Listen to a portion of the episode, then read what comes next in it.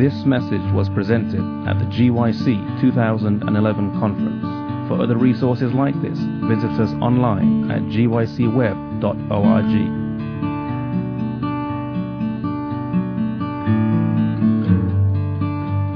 Good morning, everyone. Nice to see you on this glorious Friday. Tell you what, I looked out at the window at the beginning of the day, and it was sunny, and it looked like, oh, we're going to have another Texas sunrise, but uh, the clouds have come over just a tad. But the sun is shining above them, and God is on the throne. Hallelujah. Did you, get, did you have a good rest last night? I mean, you slept okay? Do you look as refreshed? Do you feel as refreshed as you look? Huh? good, okay. I tell you what, did you go to the morning worship? Oh, that was powerful, wasn't it? Well, I tell you, it's the first time I've had the privilege of meeting Sharissa. But she is teaching the Word of God with great clarity, passion, conviction, and anointing. And I've been blessed these last two mornings. Guys, we're going we're gonna get the study guide. People are still going to come uh, dribbling in, as you know, um, after this after breakfast moment. But here's the deal you have to get both of them now. The people that did the stapling, the, the, the photocopy organization, accidentally took the last sheet of the first half and nailed it to the, stapled it to the first, as the first sheet of the second half. So you have to have both study guides now. So we've got one study guide coming to you here. We've got another study guide coming there. You will tell immediately when, immediately when you see them. One will say Part A. Ah, that's the one I want to use. We want to use now. The other one will not have a Part B on it. It will be the second sheet that will say Part B. At the, the top line of it will read Seventh day Adventist.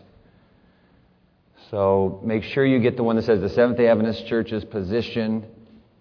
That packet, it's a thicker packet, and then the first one, it says, uh, what's the title of the first one that has Part A on it? Taste them again for the first time, Part A. Okay. Excellent. So we're going to take just a few moments to uh, make sure that everybody gets both study guides.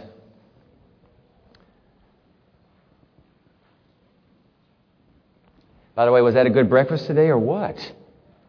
Who taught these people how to cook vegan here? That's pretty good. Betty Crocker? Yeah, right. no, it really was pretty good. Those uh, biscuits with that uh, gravy on it. Did you get that? Yeah. So you're going out this afternoon. Grab your bag, you grab your little sack lunch. Out into the city this afternoon. So let's just do a little bit more uh, housekeeping while we're waiting for people coming in still and uh, the, getting the study guides out. This session Module, this is our final module, Module 3. It ends at what time? Exactly at 12. And then do we have a plenary at 12.15? Who's speaking for the plenary? Do you know? Pardon me? 12.15, back to the general hall. Anybody have a book? My, my booklet's over there in my briefcase, computer case. I wonder who's speaking. Whoever it is, I know it'll be good. Can you see? You have to look under the first page of presenters. Yeah. Before the seminars. Jan, Harry, what? Cabungcal. Friday plenary. Friday plenary. Yeah. That's it. Jan, Harry, Cabungcal. Yeah. Good. All right. Uh, have the study guys come by? Have you gotten two yet? Okay. Don't worry, we're going to get the second one to you. I don't want to start until we still got people coming in, and so I want to make sure you get your study guide.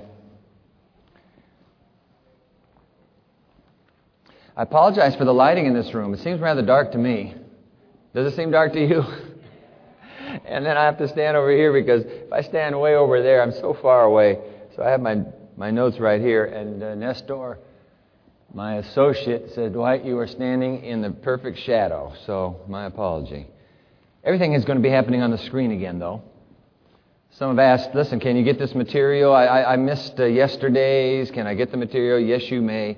See that website right there? That's our website for our television ministry, New Perceptions. So www.pmchurch.tv. It's the .tv that you want because if you do pmchurch.org, you get our big uh, uh, web center for Pioneer Memorial Church. But the television ministry uses .tv. And you're looking for the series The Gift. There'll be 11 parts to the series. The last four, everything before is setting us up for the last four. The last four are the materials that we shared yesterday afternoon and this morning. Four parts. Ellen White, what was she really like? We looked at that yesterday. Fascinating portrayal of her. A very normal wife, mother, American, and a follower of Christ. What was she really like? Number two, how did it really work? We looked at the four tests yesterday, examined those. You say, oh man, I didn't get the study guide from yesterday. I saw somebody uh, at the meeting last night. Hey, I didn't get the study guide. Go to the website. All the study guides are there as well. So what you have here is exactly as uh, we have on the website. So if you want to share this with friends, you say, hey, listen, I'm, you want, I've already written in mine, but would you like to have it?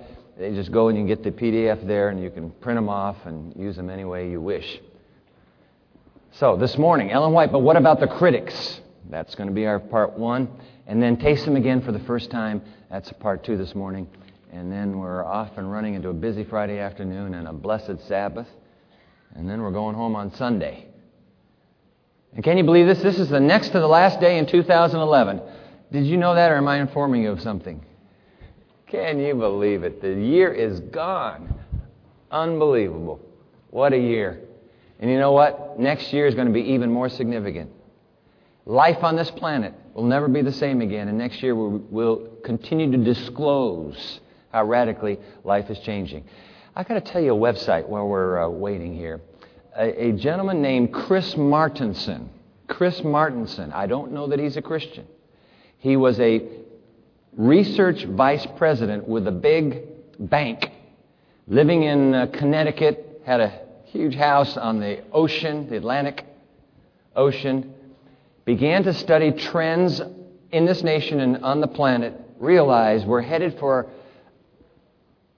an extremely unusual time in Earth history. Now, he's not a Christian, so he's not thinking, well, Jesus is coming. But he sold his mansion, bought a little farm in Massachusetts where he's homeschooling his children, quit his job as a at a Fortune 500 company as a research VP, and is now running the site chrismartenson.com, where it is his passion to alert the world the next 20 years will be unlike any 20 years we have ever lived. That's his single sentence summary. And he has a, up in the corner of the website, and I'll tell you how to spell his name in a moment, but up in the corner of the website, it will, you will see a little box that says short course. Short course. It's a PowerPoint presentation. You'll never see his face. He will be narrating it of the economy, and it'll be a, it'll be a, a, a primer for you on. Uh, life on this planet, the economy, peak oil, all of that. I mean, he just, he just is into it. So here's Chris Martenson, C H R I S, Chris Martenson, M A R T E N S O N dot com. Martenson, ChrisMartenson dot com. And uh, they'll ask you if you want to. Uh, something, get, get alerts that he'll send out, so you go ahead. I turned it in, so you'll get an email every now and then you have to pay to get his inner, you know, he's making a living, to get his inner papers. Eventually, he releases the inner papers and he puts them on the website. So, um, what I like about him is he scans the media of the, of the world, pulls out headlines, says, Look at this, look at this. So, it's a great trend analysis. It'll be beneficial for you. Uh, Jesus said, uh, And when you see these things begin to come to pass, Lift up your head. Look up, lift up your head, for your redemption draws nigh. And so that'll be that, that, that's a site that you'll find very informative, I believe.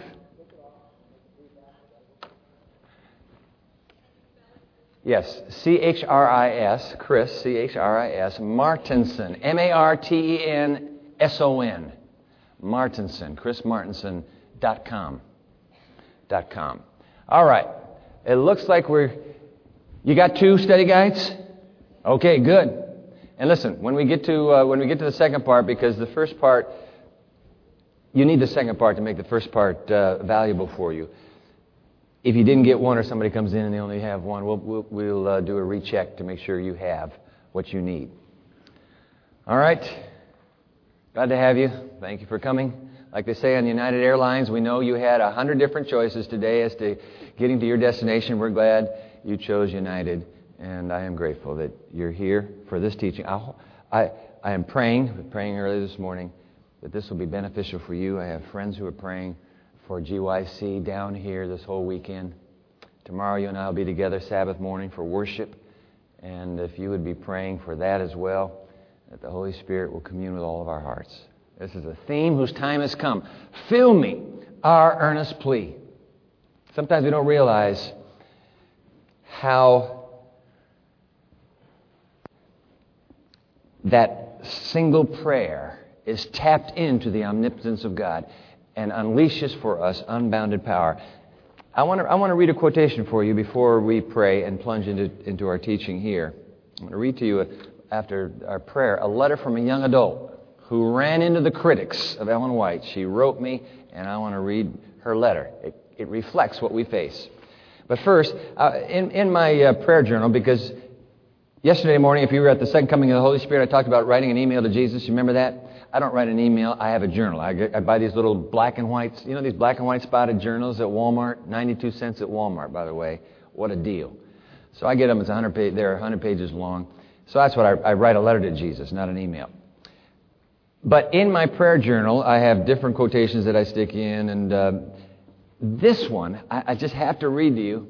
I don't know, I may share it tomorrow morning as well.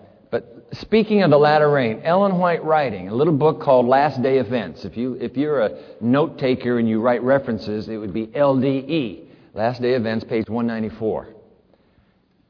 And the neat thing about the web now is, you know what? Everything she's written is sitting right there, one click away. Isn't that right? I have, I have an iPhone. I have, I, everything's there on my iPhone. iPad, everything's there. It's unbelievable, the accessibility today. Oh, man. Okay, so anyway, this is LDE. You just type that in at the uh, site and, and it'll take you to page 194. But isn't this beautiful? Speaking of the latter rain, we need not worry about the latter rain. Sometimes when we're hearing all this talk about the latter rain, we ought to be praying, and boy, it's going to be happening, and boy, well, I hope you're ready. I hope I'm ready. Sometimes we get a little bit, we get a little bit anxious. I mean, you know, what if, what if, what if I'm really not ready? What if, what if it's happening all around me and I don't even know that it's happening? There is a, there is a line somewhere that goes just like that, and we become a bit, we get a bit hyper. Well, maybe I'm not, maybe I'm not praying long enough. Maybe I'm not seeking God hard enough, and I'm not getting the Holy Spirit. This is such a balm for, for our anxious souls. Listen to this. We need not worry about the latter rain. Don't worry, not to worry. Listen, all we have to do is keep the vessel clean and right side up and prepare for the reception of the heavenly rain and keep praying. So you ever seen a coffee mug? The whole world knows those little, those little mugs. You know what she's saying? She says, take that, take that mug. All you have to do, when you talk about the latter rain, just go through life with the mug up. So that anything that comes down goes in the cup. Don't worry. Don't become obsessed. Don't become anxious. Just hold your cup up. And when it rains, you'll get it. Just keep praying. God, I have my cup up. Oh, she says keep the vessel clean.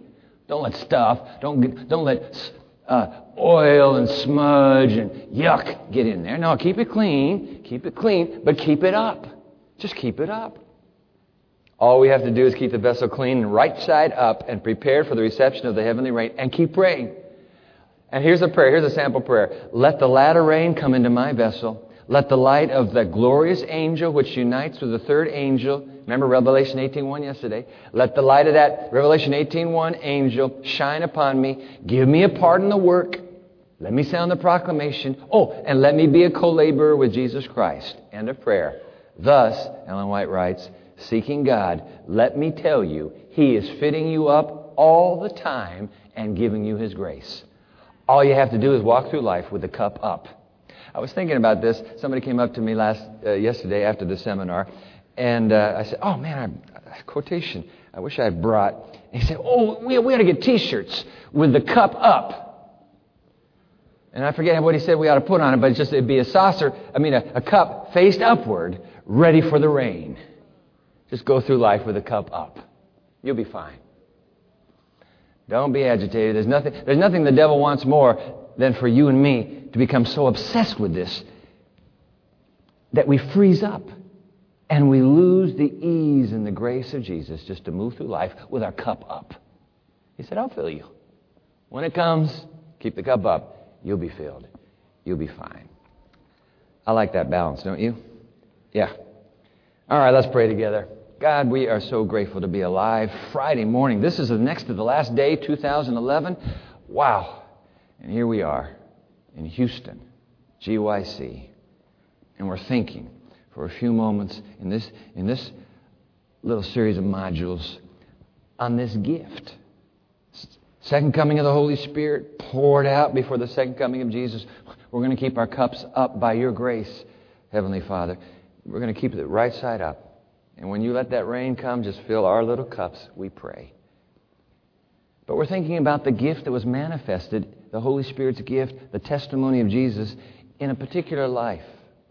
Jesus said, By their fruits you will know them. A good tree can't produce bad fruit, and a bad tree can't produce good fruit. So is she a bad tree or a good tree? We know what the critics are saying. As we take a look now a little more carefully and analyze their misunderstanding as critics. Open our minds so that we might give an intelligent, winsome, contagious response to those who ask us. And may the Spirit be in our midst, guiding our thinking. We pray in Jesus' name. Amen.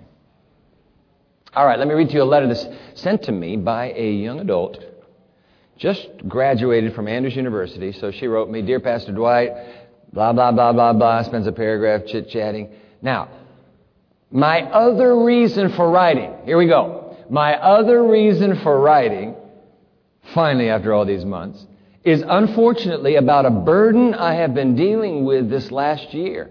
Someone close to me who left the, the Adventist church several years ago has become increasingly negative about Adventism. At first, it was a general anger and frustration over wrongs inflicted. I don't know what. I felt that patience, love, and encouragement were the best response.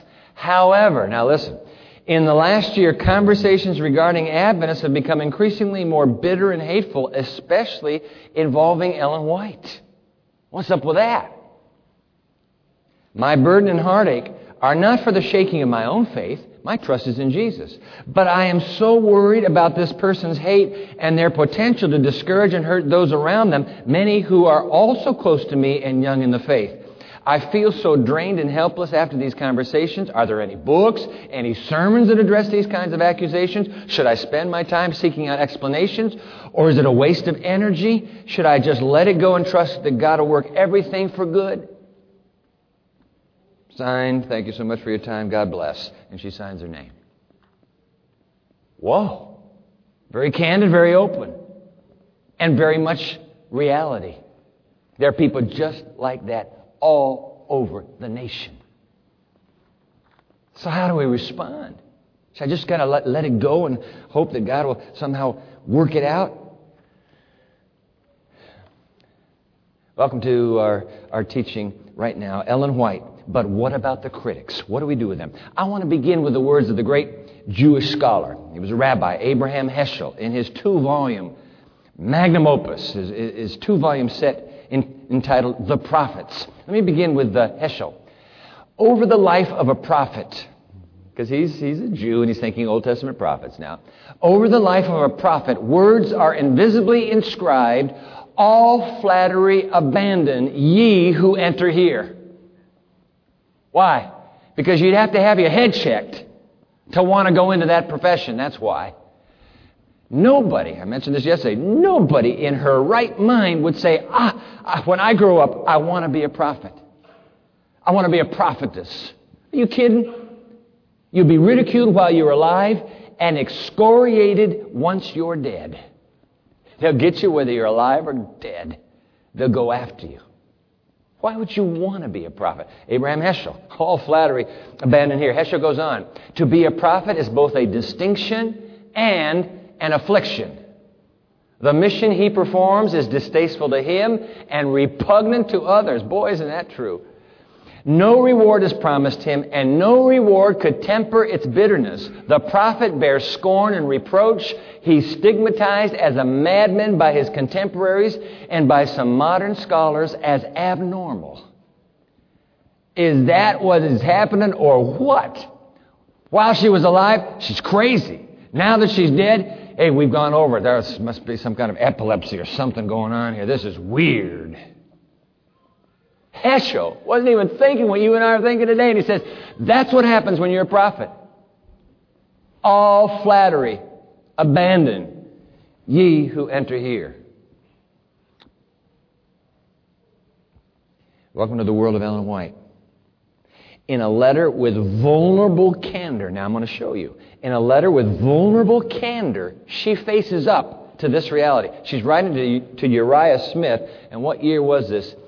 in 1883. He was editor of the Adventist Review. She's, she's talking to him. She's talking to, watch this, she's writing to him Uriah, why do you remain as silent as the dead? They're going after her. And he says, listen, we've been friends for a long time. Why do you remain as silent as the dead? Is this the way you defend the truth?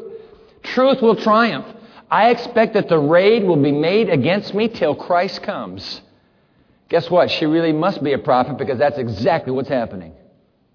Until Jesus comes, the venom, the vitriol to destroy her. You can't believe it, guys. Uh, you can if you go on the, uh, in cyberspace. I expect that the raid will be made against me till Christ comes. Every opposer to our faith makes Mrs. White his text. They begin to oppose the truth and then make a raid against me. Why, Uriah, I ask, is all this zeal against me? I am watched. Every word I write is criticized. Every move I make is commented upon. I tell you what, I leave my work and its results until we gather upon, up, as, until we gather about the great white throne. In other words, God, let God be God. Let Him be judge. I'm going to let Him have the last word. There's nothing I can do. They're going to go after me after I'm dead. Guys, that's exactly what's going on. Somebody is furious with this gift. Furious with this gift. And has devoted his best energies to destroying this gift. And what we're seeing is the fruit of that wrath. Hot wrath. In fact, we could almost take this literally. And the dragon was enraged against the woman. Isn't that something? It wasn't meant to be read that way. And the dragon is enraged against the woman. Oh, well, great. Then what are, what are you saying? I, we, we shouldn't examine this. We should, we, should not, we should not challenge it. No, no, no. She's not even making that point. Listen to this. Every charge should be carefully investigated. You're hearing stuff in cyberspace? Check it all out. Don't take my word for it. Every charge should be carefully investigated. It should not be left in any uncertain way. The people should not be left to think that it may be or it may not be. Everybody's keeping quiet. We're not going to say a word. Shh. Oh, that's the worst thing you could do. She says, no, the people should not be left to think that it may be or may not be. The people must not be left to believe a lie. They must be undeceived. That's why we're having this seminar.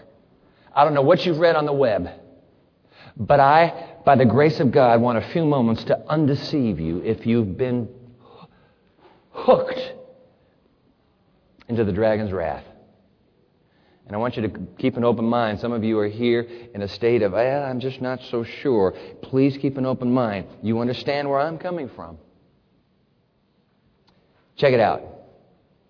Today's teaching, Ellen White, but what about the critics? All right, let's go to our Bible. You can go to your Bible. I'm going to put the words on the screen. Ecclesiastes. When's the last time you've been in Ecclesiastes? It's been a while. But I want to go to Ecclesiastes chapter 12, verse 9, and you will, you will soon see why this passage is very important for us in our, in our defense of the gift. The gift is the Lord Jesus, revealed through the Holy Spirit.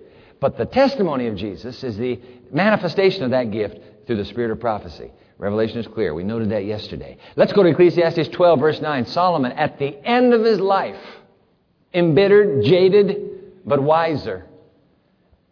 And moreover, I'm reading now, and moreover, because the preacher was wise, the capital P preacher, he's referring to himself now, Solomon, because the preacher was wise, he still taught the people knowledge. Yes, he pondered and sought out and set in order many proverbs.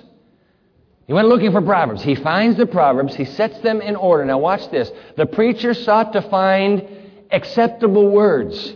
I like the way the NIV renders it. Just, the preacher sought to find just the right word. The preacher sought to find acceptable words, and what was written was upright words of truth. Whoa, what's happening here, Dwight? Ah, unbeknown to the reader. First time reading this, you're going to say, well, it's just a nice little thought. No, no, no. Solomon has just described how he wrote the book of Proverbs under the guidance of divine inspiration. Now, we need to jot down, we need to jot down right here the steps that Solomon has just shared with us. Because as it turns out, now listen to me carefully, as it turns out, this is one of the most significant charges the critics level at Ellen White, and that is she plagiarized. She got her stuff everywhere else. It's, it's not her. She just was cheating and, and copying. And we finally caught her.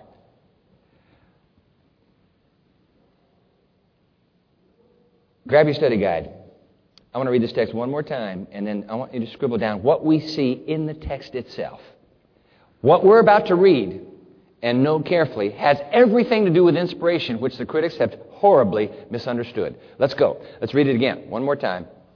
Uh, verse 9 again, Ecclesiastes 12. And moreover, because the preacher was wise, he still taught the people knowledge. Yes, he pondered and sought out and set in order many proverbs. He took proverbs from all over, brought them all together. The preacher sought to find just the right words, the acceptable words, and what was written was, was upright. It was truth. Words of truth. All right, write them down. What, do we, what, what have we just noted? In an effort to teach the people. Okay? So that's divine instruction. Solomon is saying, look, in an effort to teach the people, that was his mission. We'll call that divine instruction. So this is one long sentence, but I'm dividing it up into parts. Parts. So, in an effort to teach the people, the inspired one, that would be Solomon in this case, gathers together his sources. Key word, jot it down, please. Sources. Those are his. That, that's his human research. That's his human reading. He's pulled it all together. So that number three, he's able to grapple now to find acceptable words. He's looking for the words. How, what, what would be the right words, just the right word to use here? That's human vocabulary. In order to, number four, communicate what will be words of truth. Solomon is absolutely clear. After I've done all of that, what you got is truth, the word of truth. Authoritative, divine revelation. Which, by the way, is exactly how he wrote the book of Proverbs. Hold on to your seat, because this really comes as a surprise to some critics. As it turns out, Solomon's words aren't the only words in Proverbs. He has gone hunting. Let, let, let's, uh, let's take a note of this. He's the author, you're absolutely right. He did the collecting, of course, he just described it to us. But he went to multiple sources. Let me just run this by you. Is this in your study guide? Do, do, do I talk about chapters 1 through 22 in your study guide? Okay, okay. So, those are the words of Solomon. Chapter 1 through 22 and then 25 to 29. We know those are Solomon's words. But now notice the next one. Then from chapter 22 to 24, it's called the words of the wise, and it has striking parallels with the Egyptian. I need you to jot this down. It's an Egyptian source now, the wisdom of Amenemope. All right? The wisdom of Amenemope is a pagan source of Proverbs. Do you understand that? The Egyptians are pagans. Solomon went to that pagan source, pulled out from that collection Proverbs he wanted to insert into his inspired book. Then you have, you notice it says here, the words of an uh, unnamed wise man, that would be chapter 24. Then you have the words of Agur, chapter 30. We have no idea who they are. And then you also have, in the end, the words of King Lemuel, chapter 31. We don't know who he is either. Solomon pulled from all these sources, and voila, the book of Proverbs is now written. Now, with that Egyptian source material inside the inspired book, is Proverbs any longer an inspired book. Oh, come on, look at this. 2 Timothy chapter 3 verse 16. All scripture. Paul's not talking about the New Testament yet. He's talking about the Old Testament. All the Old Testament. All scripture is given by inspiration of God. So what Solomon described to us in Ecclesiastes 12, that process, gathering sources, come here, come here, well, I think I'll take, oh, that's a good one, I'll put that here. All of that include, oh, pagan Egyptian, let me grab some of that and put that here. All of that was under the direction of the Holy Spirit. True or false? True. Guys, the reason the critics have a heyday with this is because they have no clue as to how inspiration works. We're now going to expose their Achilles heel right here. Solomon tells us how it works. Isn't that amazing? Apparently, would you jot this down? Apparently, divine inspiration allows for the inspired writer or prophet to consult and quote non inspired sources for his divine revelation without giving credit to those sources. Because that's the other charge. She plagiarized. She won't tell us where she got it. She borrowed everything. We're going to find out that's patently wrong, by the way, about borrowing everything. But get this down. Apparently, divine inspiration does not preclude quoting from non inspired sources and giving no credit to where you got it. Apparently, God's okay with that. Because Solomon did it. Whoa. Now, here's the key point. This is amazing. What, what, what, we, what we've just discovered in these short moments is amazing because that is precisely the most repeated charge the critics have leveled against Ellen White. They've charged her with blatant plagiarism and the use of other sources with the intent to deceive her readers by not giving credit to those sources, just like Solomon. Just like John. Oh, watch this. John, the beloved John. Oh, how we love the Apocalypse, the Seventh day Adventist. That book at the end is the revelation of Jesus Christ. And oh my, does it paint a picture. God revealed to John of the end of human civilization and the beginning of God's eternity of peace. Oh, we love, we love revelation. But did you know? Jot it down. Did you know that John the Revelator actually borrowed multiple lines from a non inspired source and quoted them as if they were his own words? Did you know that? I'm going to show you. In other words, he used another author's words to describe what he saw in vision. That's a huge charge that the critics just loved. It was spurs. Ride that horse. Problem is, they got to write it now on John. They got to write it on Solomon. They didn't know the Bible works this way. We won't hold that against them. They're dead wrong. All right? Book of Enoch. What's the book John borrowed from? Book of Enoch. First Enoch. It's part of the pseudepigrapha. What does pseudo mean? What does pseudo mean? False. Grapho means writing. It's part of the, what we call the false writings. We do not consider Enoch canonical. It is not. That's, it's in the Catholics. uh, uh, Bible. It's not in our Bible. All right? The Apocrypha is in the, uh, the, the, the, the, wider, fuller Roman Catholic Bible. Protestants do not consider that canonical. No way, Jose. Let me show you something very interesting. Watch this, guys. Not only did he borrow from a non inspired source, but get this, he actually used the non inspired author's words for some of his own I saw declarations. They go after Ellen White. They're, oh, she says she saw in vision. We found the, we found the, we found where she saw it. It's from a book. Guess what? So did John do the same thing. I saw from a book. Apparently, God's very comfortable with this, but uh, let me just show you how it works. Here's 1 Enoch chapter 40, verse 1. After that, I saw a multitude beyond number and reckoning who stood before the Lord of the spirits. Does that sound familiar?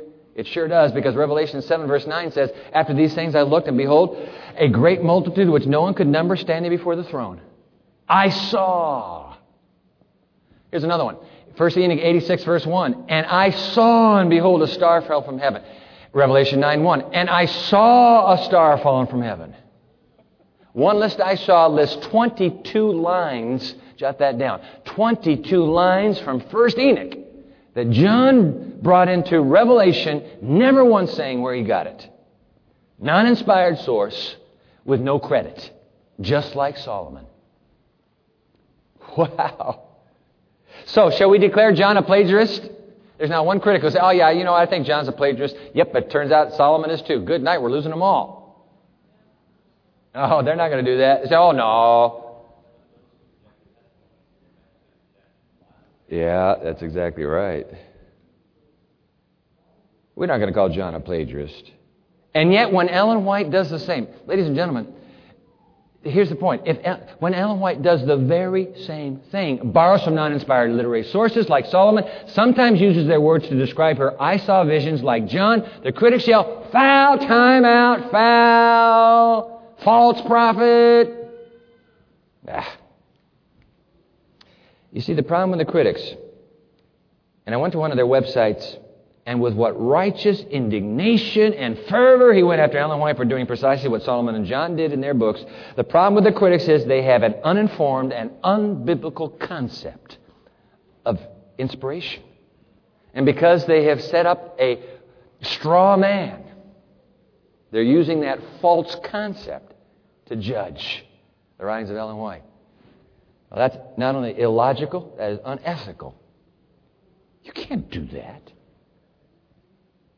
But when you have an agenda, you don't worry about little details like that.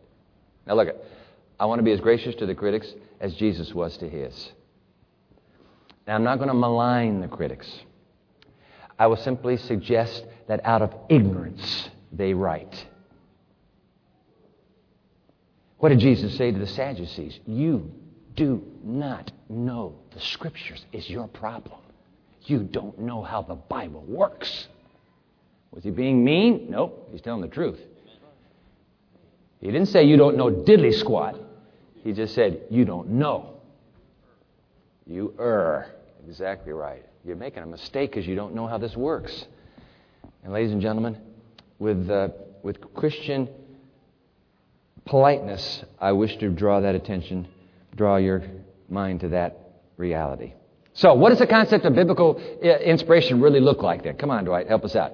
Here's where I want to quote from my friend Jud Lake, professor at uh, Southern Adventist University, my alma mater.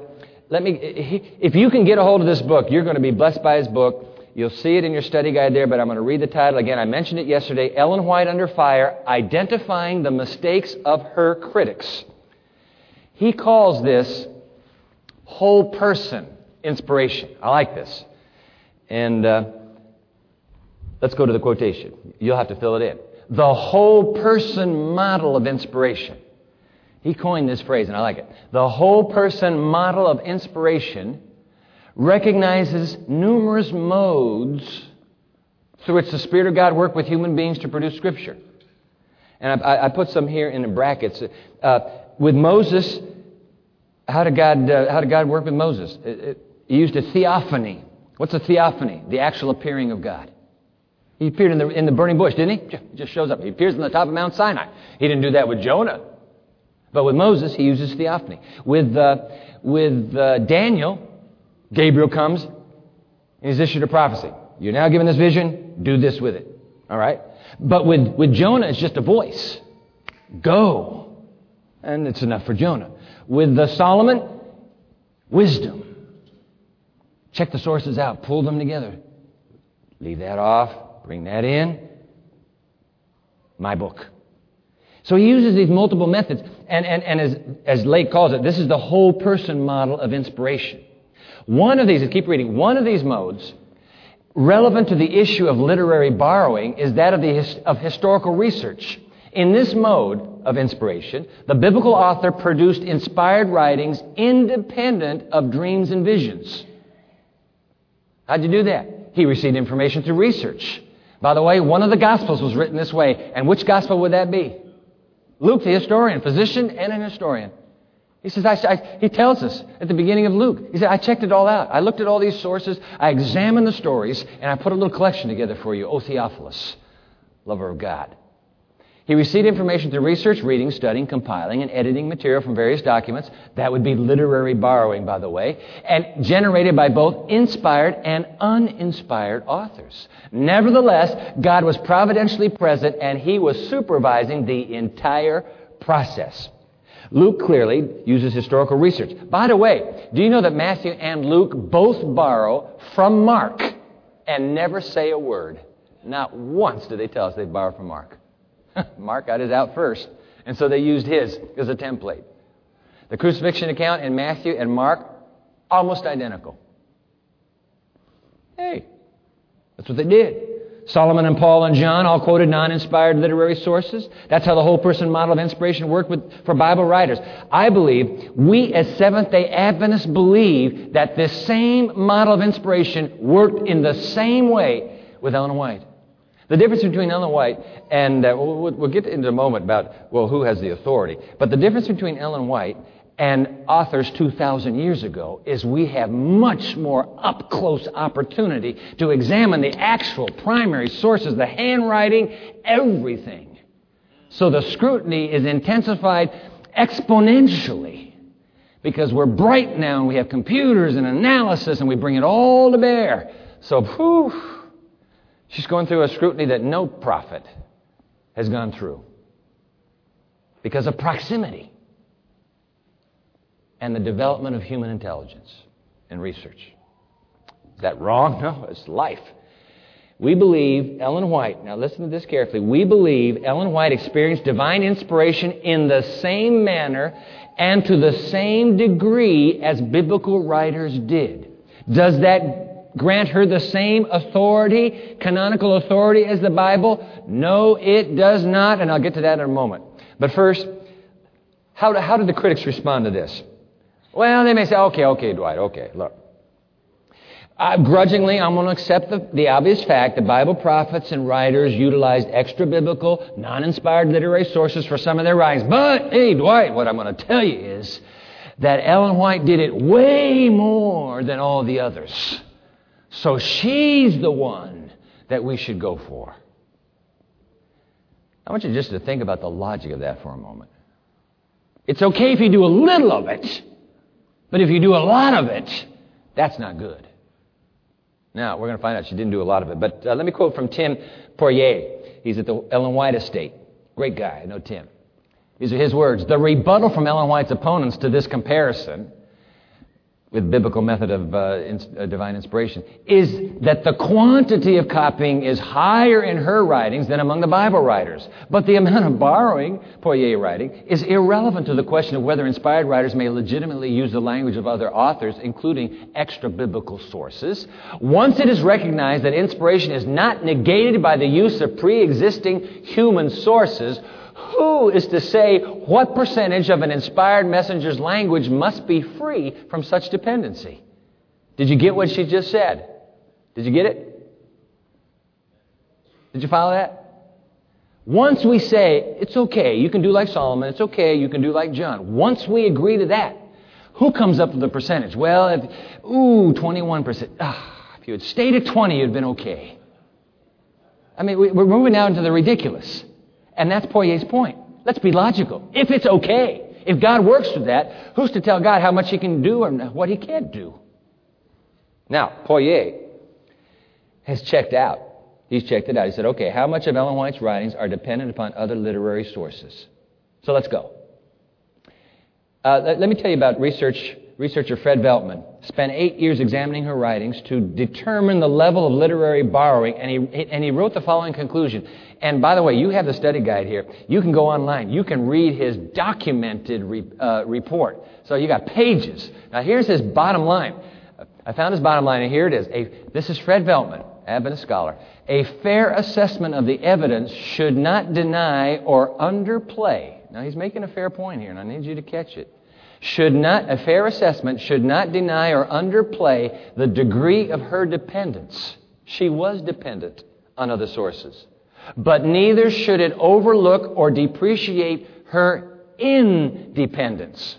The, and I like this line the sources were her slaves, never her master. Do you get what that means? These sources, they didn't dictate to her, okay, you got to do this, you got to do this, you got No. The sources, she said, I'll do this, I'll do this. The sources were her slaves, never her master. So here's, here's the question, guys. What is so amazing with Ellen White? And we'll take a look at uh, how many what, what her percentages of borrowing were. But what is so amazing is not what she borrowed, it's what she didn't borrow. It's what she's just we- weaving her way through material. I'll leave that out, I'll leave that out. Why did she know to leave that out? Why did you just take the whole page? It means more words, more pages, and get more money for your books. No, what's amazing is not what she borrowed, it's what she left out. How did she know to leave that out?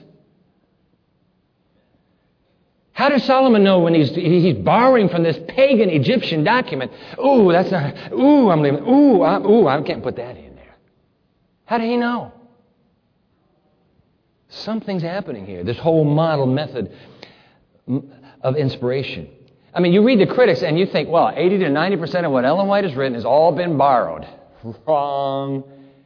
If you ever go on a quiz show and they ask you, was 80 to 90% of Ellen White's uh, material borrowed, the answer that you need to give is wrong. Poirier went through and he, he said, okay, let's check it out. Uh, do I have this in the study guide? Great Controversy contains 15.1% source indicated quotations and another 5.1% of uncredited uh, quotations. Total 20.5%. Okay? 20.5. Great controversy, 20.5%. Other sources. Quoted and non quoted. Is, is that in your study guide? Yeah, okay, so I'm giving this to you. You can, you can scribble it down. You, you, you, can get all of this. You can get all of this. Get Jud Lake's book. There, there are all kinds of uh, sources for you to uh, get further study to. But anyway, here's sketches from the life of Paul. It had 12.23% of borrowed material. Conybeare and Howson came out with a book, and we'll note it in just a moment. So 12.23% of Paul's, uh, uh, the sketches of the life of Paul, borrowed. Here's another one. Steps to Christ, 6.2%. Okay, 6.2%. All other books, excluding Desire of Ages, were 3% or less of borrowed material. Now, what does Ellen White say to all this? She actually talks about her borrowing without giving credit in the introduction to Great Controversy. You didn't know that? Let me share this with you. This is in the introduction to Great Controversy. The great events which have marked the progress of reform in past ages are matters of history, well known and universally acknowledged by the Protestant world. They are facts which none can gainsay. All right? In some cases, now notice carefully, in some cases where a historian has so grouped together events as to afford, in brief, a comprehensive view of the subject, or has summarized details in a convenient manner, his words in my book, is what she's saying, his words have been quoted. But in some instances, no specific credit has been given since the quotations are not given for the purpose of citing that writer as an authority, but because his statement affords a ready and forcible presentation of the subject. She goes on. In narrating the experience and views of those carrying forward the work of reform in our own time, similar use has been made of their published works, end quote.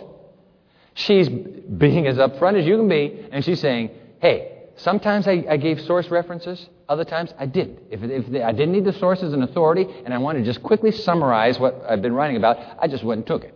And I didn't tell you where I got it from. Oh, that's terrible. Okay. Oh, oh just, just hold that thought in reserve. Because today, look, if look, I, I, I pastor in the campus of Andrews University. If you try to do this in a class at Andrews, wholesale borrowing, no quotation marks, just put it in as your own. Let me tell you something. You'd be out on your, uh, uh, you'd be out just like that if they catch you. And by the way, those of you that are thinking about coming to the theological seminary, they have programs now that are being used in the seminary. Probably other places at Andrews University as well. But they'll take your essay that you've written, they'll submit it to the computer program in the web, and the computer program will point out where these ideas all first originated. So if you borrow something wholesale with no quotation marks around it, the, the computer program, boom! That was Henry David Thoreau, Walden Pond. So, turnabout's fair play. You can use cyberspace all you want, but they can now use it against you as well, so be careful.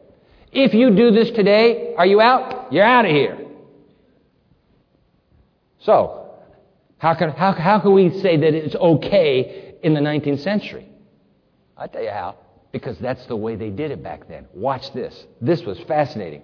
By the way, Mark Twain, you ever heard of Mark Twain, the American uh, writer and humorist? Mark Twain, I'm quoting him now, wondered if there was anything in any human utterance, oral or written, except plagiarism.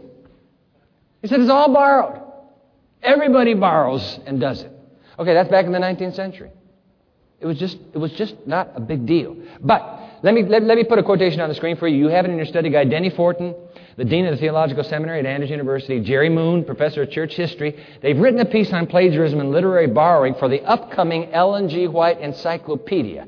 And I got an advance uh, look at this from, a, from their unpublished manuscript. Take a look at this. You'll have it in your study guide.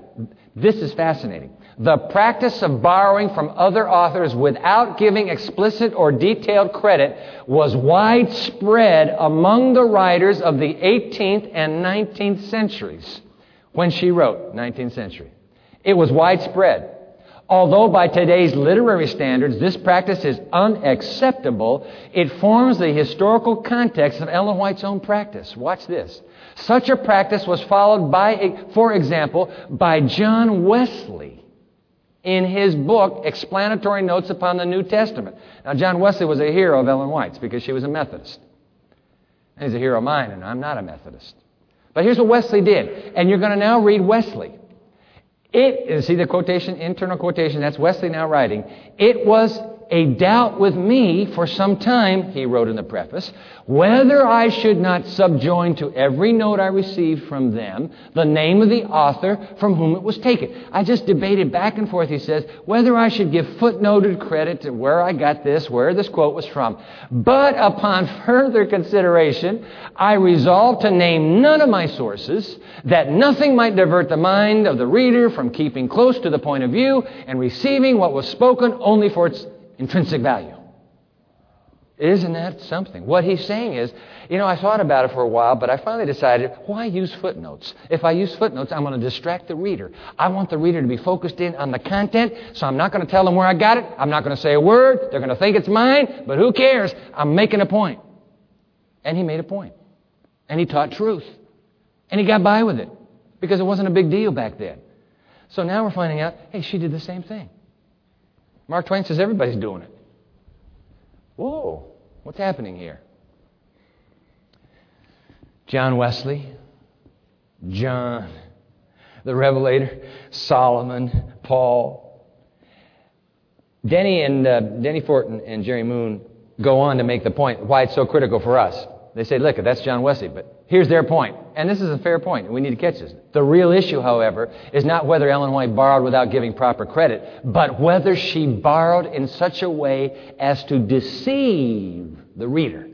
She has been accused by the critics of being a thief, a liar, an exploiter of church members who constituted a captive market for her books. She knew she could get royalties by writing, and so she just kept writing and putting the books out so that her church members would buy the books and she'd get richer. That's the charge of the critics. Mm. So we need to ask the question Did she set out to deceive her readers? Gonna, uh, this, is, this is not in your notes, but I want, you to, I want you to catch this. This is, this is fascinating. In the Great Controversy, that apocalyptic classic, Ellen White borrowed extensively from D'Aubigné's History of the Reformation. That's a French author. D'Aubigné. and she will sometimes give credit, sometimes she doesn't. She quoted extensively from, extensively from Wylie's History of the Waldenses, J. N. Andrews' History of the Sabbath, Uriah Smith's The Sanctuary and Its Cleansing. She quoted from her own husband, James White, in his book, Life of William Miller, and never gave him credit. Her husband, I mean. These books are well, they were, these books, by the way, were well known to her Adventist readers. In fact, listen to this. Christmas season, 1882. All right? She wrote a piece for the church journal, the Review and Herald, you know, the magazine, in which she urged her readers to purchase D'Aubigné's History of the Reformation to provide something to be read during those long winter evenings. She lived in Michigan. And she knew that the evenings are going to be long and cold. I want you to buy a good book to read over the winter. Go buy D'Aubigné's History of the Reformation. Now, ladies and gentlemen, look. If you are a plagiarist, the last book you will ask your readers to read is the book you're plagiarizing. That is a no brainer. You don't want them to even know the book exists. You don't want them to see it on any shelf. You don't want them to ever open it because you borrowed from it. It's the other way around. She said, Look, we're going to have some cold winter nights coming up. Get D'Aubigné. You're going to love it. Read the history of the Reformation. Isn't that amazing? Wow. Listen to this one. Six months before she comes out with her book, Sketches from the Life of Paul, that, that came out in 1883. An advertisement, listen, an advertisement for Conybeare and Howson's book, The Life of St. Paul. And by the way, Denis, Denis uh, Fortin and, and Jerry Moon have determined that she borrowed 12% of her book from Conybeare and Howson. Six months before her book comes out, there's an ad that appears in Signs of the Times magazine with her endorsement of their book. And these are her words. I regard this book as a book of great merit and one of rare usefulness to the earnest student of the New Testament history. Please get the book. And then six months later, she comes out with it. I repeat, if you're a plagiarist, that's the last book you want your readers to find, is the one that you borrowed from. It's not a big deal to her. They were doing it. John Wesley did it and they didn't call it plagiarizing. Let me end this little segment on plagiarizing with the legal opinion of a Roman Catholic attorney. He's a trademark attorney named Vincent Ramik, specialist in patent, trademark, and copyright law in the Washington, D.C. firm Diller, Ramik, and Wight. 1981, the legal aspect of the charge that she plagiarized was examined by this Catholic attorney. Here are his conclusions based upon our review of the facts and legal precedents. Ellen White was not a plagiarist, and her works did not constitute copyright infringement piracy. It is impossible to imagine that the intention of Ellen G. White, as reflected in her writings and the unquestionably prodigious effort involved therein, was anything other than a sincerely motivated and unselfish effort to place the understanding of biblical truths in a coherent form for all to see and comprehend. Considering all factors necessary in reaching a just conclusion, this attorney concludes, on this issue, it is submitted that the writings of Ellen G. White were conclusively unplagiaristic, end quote. He went over the corpus of material in the 19th century. He says, it's clear. She did not set out to plagiarize and deceive. All right, okay, Dwight, okay, okay, okay. So, she wasn't a plagiarist. But the problem with you Adventists is that you consider Ellen White equal in authority with the Scripture. Oh, really? Says who? Find me one Adventist statement anywhere you can. You, you look anywhere you wish. Find me one statement from the Seventh Day Adventist Church that says, "Oh, we consider Ellen White with equal authority with the Holy Scripture." Will you be able to find one? I challenge you. You won't. So what's up? Hey, oh, then I know what you. Well, by the way, before I make that point, here, here's fundamental belief number 18, by the way. The Bible is the standard by which all teaching and experience must be tested.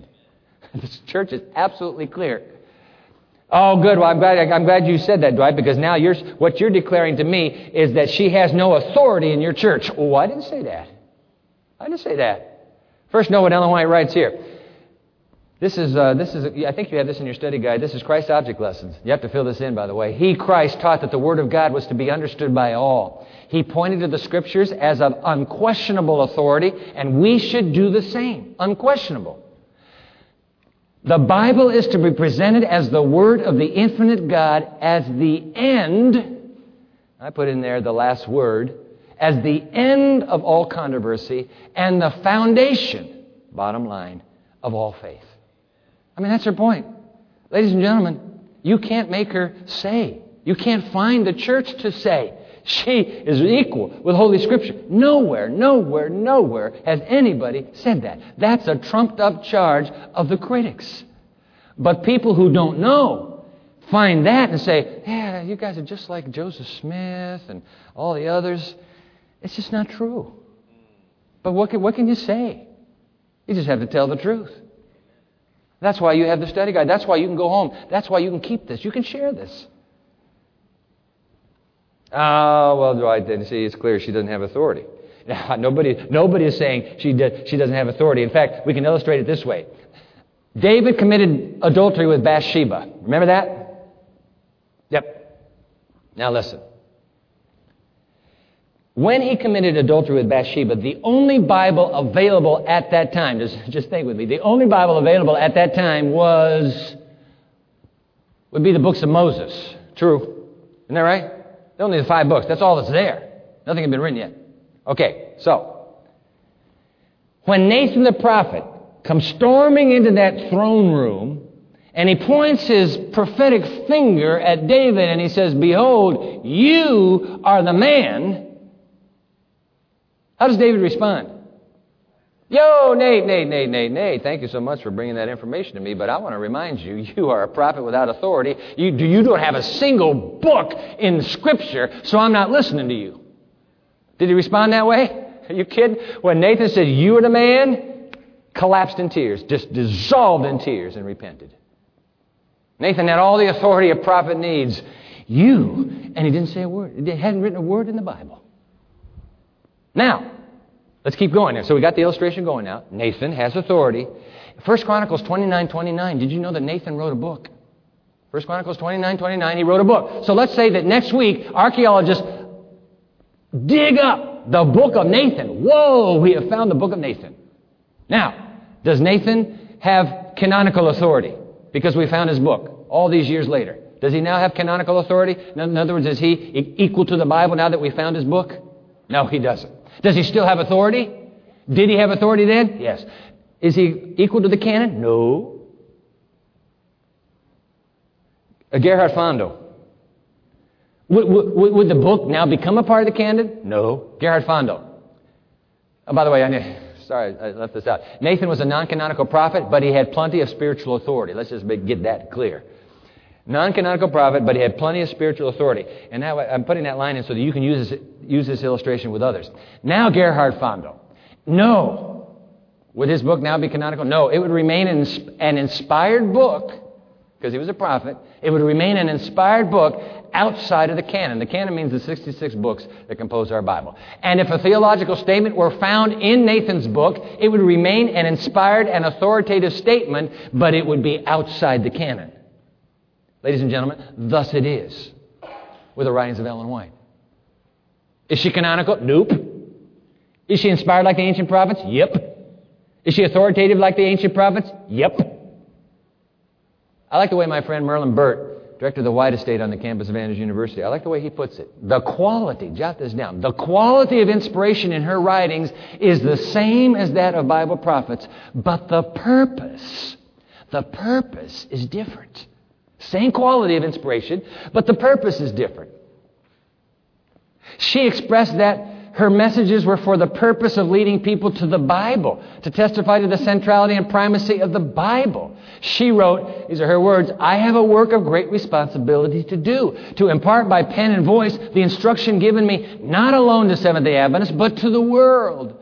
I have published many books, large and small, and some of these have been translated into several languages. This is my work, to open the Scripture to others as God has opened them to me.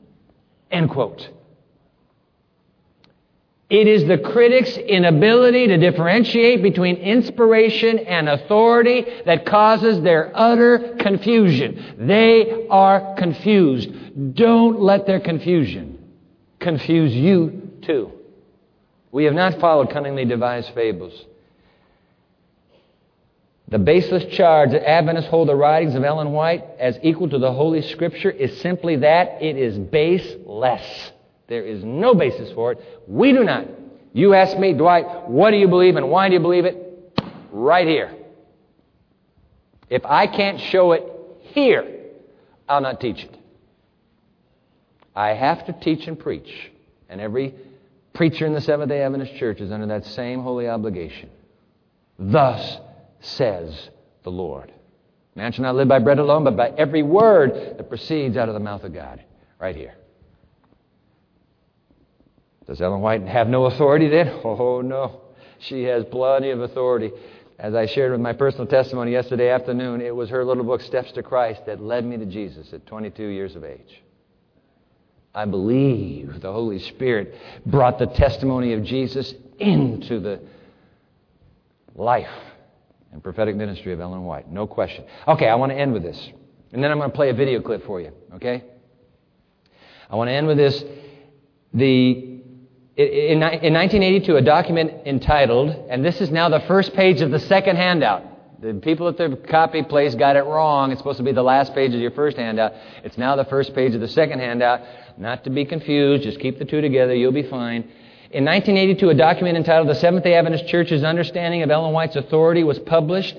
Included in the document are 10 affirmations and 10 denials that enunciate the authority of Scripture and the place of Ellen White's prophetic ministry in our faith community. I want to close by reading both lists to you, to you 10 affirmations and 10 denials. You may follow on the uh, document you have. I'll put it on the screen and I'll read off of the screen.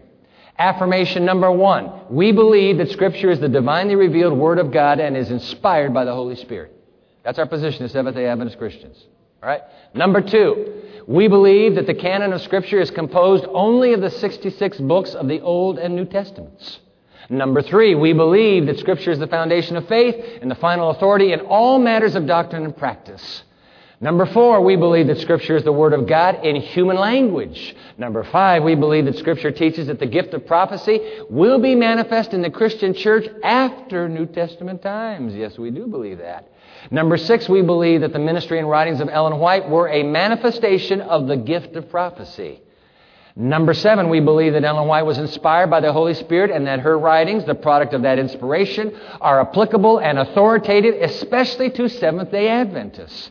We believe that. Number eight, we believe that the purposes of the Ellen White writings include guidance in understanding the teaching of Scripture and application of these teachings with prophetic urgency to the spiritual and moral life. Number nine, we believe that the acceptance of the prophetic gift of Ellen White is important to the nurture and unity of the Seventh day Adventist Church. And finally, affirmation number 10, we believe that Ellen White's use of literary sources and assistance finds parallels in some of the writings of the Bible. We've already shown that this morning. Now, 10 denials. Here we go. Denial number one, we do not believe that the quality or degree of inspiration in the writings of Ellen White is different from that of Scripture. Number two, we do not believe that the writings of Ellen White are an addition to the canon of sacred scripture. Number three, we do not believe that the writings of Ellen White function as the foundation and final authority of Christian faith, as does scripture. Number four, we do not believe that the writings of Ellen White may be used as the basis of doctrine. Number five, we do not believe that the study of the writings of Ellen White may be used to replace the study of scripture. Number six, we do not believe that scripture can be understood only through the writings of Ellen White. It's very important, by the way. Some Adventists don't understand this one. They make Ellen White the last word, not Scripture, and that's a big mistake. Number seven, we do not believe that the writings of Ellen White exhaust the meaning of Scripture. Well, if she didn't write it, then it can't be true. No, that's not true. Number eight, we do not believe that the writings of Ellen White are essential for the proclamation of the truths of Scripture to society at large. Number nine, we do not believe that the writings of Ellen White are the product of mere Christian piety. That's what you'll hear. Oh, she's a devotional writer. She just blesses me. She's just a devotional. She has no authority. No, we do not believe that the writings of Ellen White are the product of mere Christian piety. And finally, number ten, denial number ten, we do not believe that Ellen White's use of literary sources and assistance negates the inspiration of her writing. What's the point about the critics? Anybody who has the time and the resources to do the research, as we have just done in these few moments, can conclusively answer every other charge that the critics level. We have not followed cunningly devised fables. Some of the brightest minds in this denomination have spent years and carefully making available what I can share with you in, you know, in, in, in 50 minutes. You want to keep studying? I'm going to give you two websites. Oh, I forgot the concluding, sorry. I forgot the concluding statement. We conclude, therefore, that a correct understanding of inspiration and authority of the writings of Ellen White will avoid two extremes. Number one, regarding these writings as functioning on a canonical level, identical with Scripture, or the other extreme, considering them as ordinary Christian literature. Yeah, you don't want to miss that conclusion. Let me give you these two websites. You have them in your study guide. Hang on to those. My friend Jud Lake has the website Ellen White Answers. He's got documents, he's got papers he's written, others have written. Go to that website. Some of you came to me after and said, I got a, I got a question. I have a question on amalgamation. One uh, young lady came to me afterwards, and that question can be easily answered. There will be questions that will come along the way. People will come to you and say, hey, but what about this? Remember those two websites. What did Paul write yesterday when we were looking at 1 Thessalonians 5? Test all things, hold fast to what is good, for by their fruits, Jesus said, you'll what? You'll know them. Okay, now I end with that video clip. One of my heroes as a young minister was the godly biblical scholar and preacher named H.M.S. Richards Sr. He Spoke at my ordination. I was ordained out in Oregon at the camp meeting there, and he was the preacher at the ordination. And afterwards, I went up to him because I just really admired that man. He now sleeps in Jesus. But I went up to him and I took my preaching Bible at the time, it was a Revised Standard Version, and I said, Dr. Richards, would you mind signing my Bible? And so he grabbed that Bible. He said, and he said, May I have a pen? He must have been in his 80s, late 80s. He had, he, he had for the longest time in his life glasses so thick they were like the bottom of a Coke bottle. I mean, just that thick. And so he, he held the Bible up here, and I opened up to where I wanted him to sign it. And he, he scribbled his signature, and then underneath it he wrote 1 Corinthians 2 2. You know what 1 Corinthians 2 2 says? For I determined to know nothing among you except Jesus Christ and Him crucified. That was the passion of his life.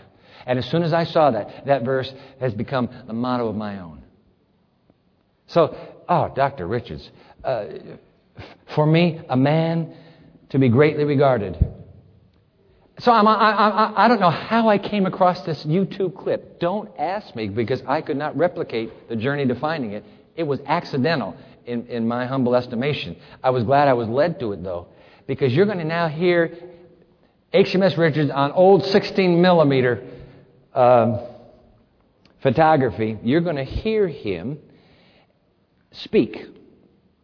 Now, you just go ahead and watch that screen because I'm going to go down here. And I'm sorry, this used to be able to fill my whole screen, but uh, I just got a new computer and it's not transferring in the same way. So I'm going to bring it up. And then uh, I'm going to wait for QuickTime to put its little screen up. What's up, QuickTime? Don't leave me now, QuickTime. See, I'm waiting for the screen to fill here. It should turn black. Well, no, we'll get the sound. I know what will happen. I want to get the picture because we. So if I close this, if I close it, guys, do you know what will happen, don't you? you know, if I minimize it, it's going to be the same. I'm going to have to close it, but then it's gone.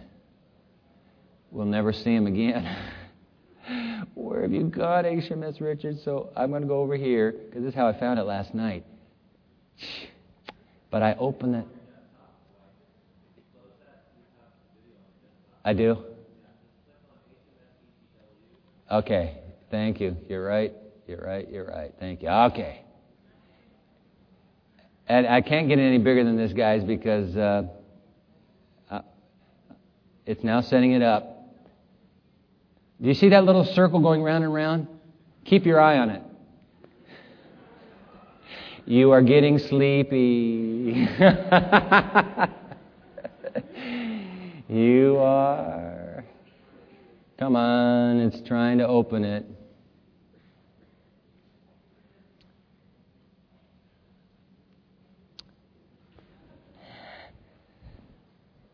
Yeah. Guys, what we're going to do is we're, take, we're going to have a prayer and take our break when you come back. When you come back. HMS Richards will be front and center. All right? We'll get it figured out. It's technology for you. But uh, I want to pray with you. Would you bow your heads with me, please? Dear Father, look, at this has been a whirlwind. We just flew through this material. But what we noted, Father, and we thank you for the Holy Spirit who has helped us to understand realities like this, we discovered that this whole person model of inspiration that you invented and you used allowed for your servants to pull from other sources and draw into the orbit of divinely inspired material that which you determined would be beneficial for us. No credit given, just taking and using. Now, Father, in all of this, we don't want to get in the position of where we're exalting the gift above the giver. She had the gift. There is no question in my mind. She had the gift. She exercised the prophetic ministry.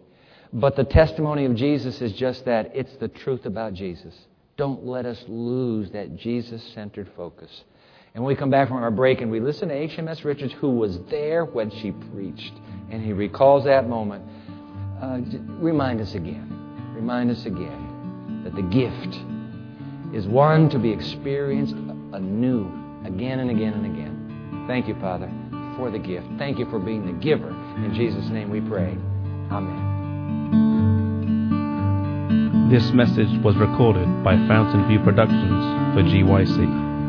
GYC, a supporting ministry of the Seventh day Adventist Church, seeks to inspire and equip young people to be vibrant, Bible based, and Christ centered Christians. To download or purchase other resources, visit us online at gycweb.org.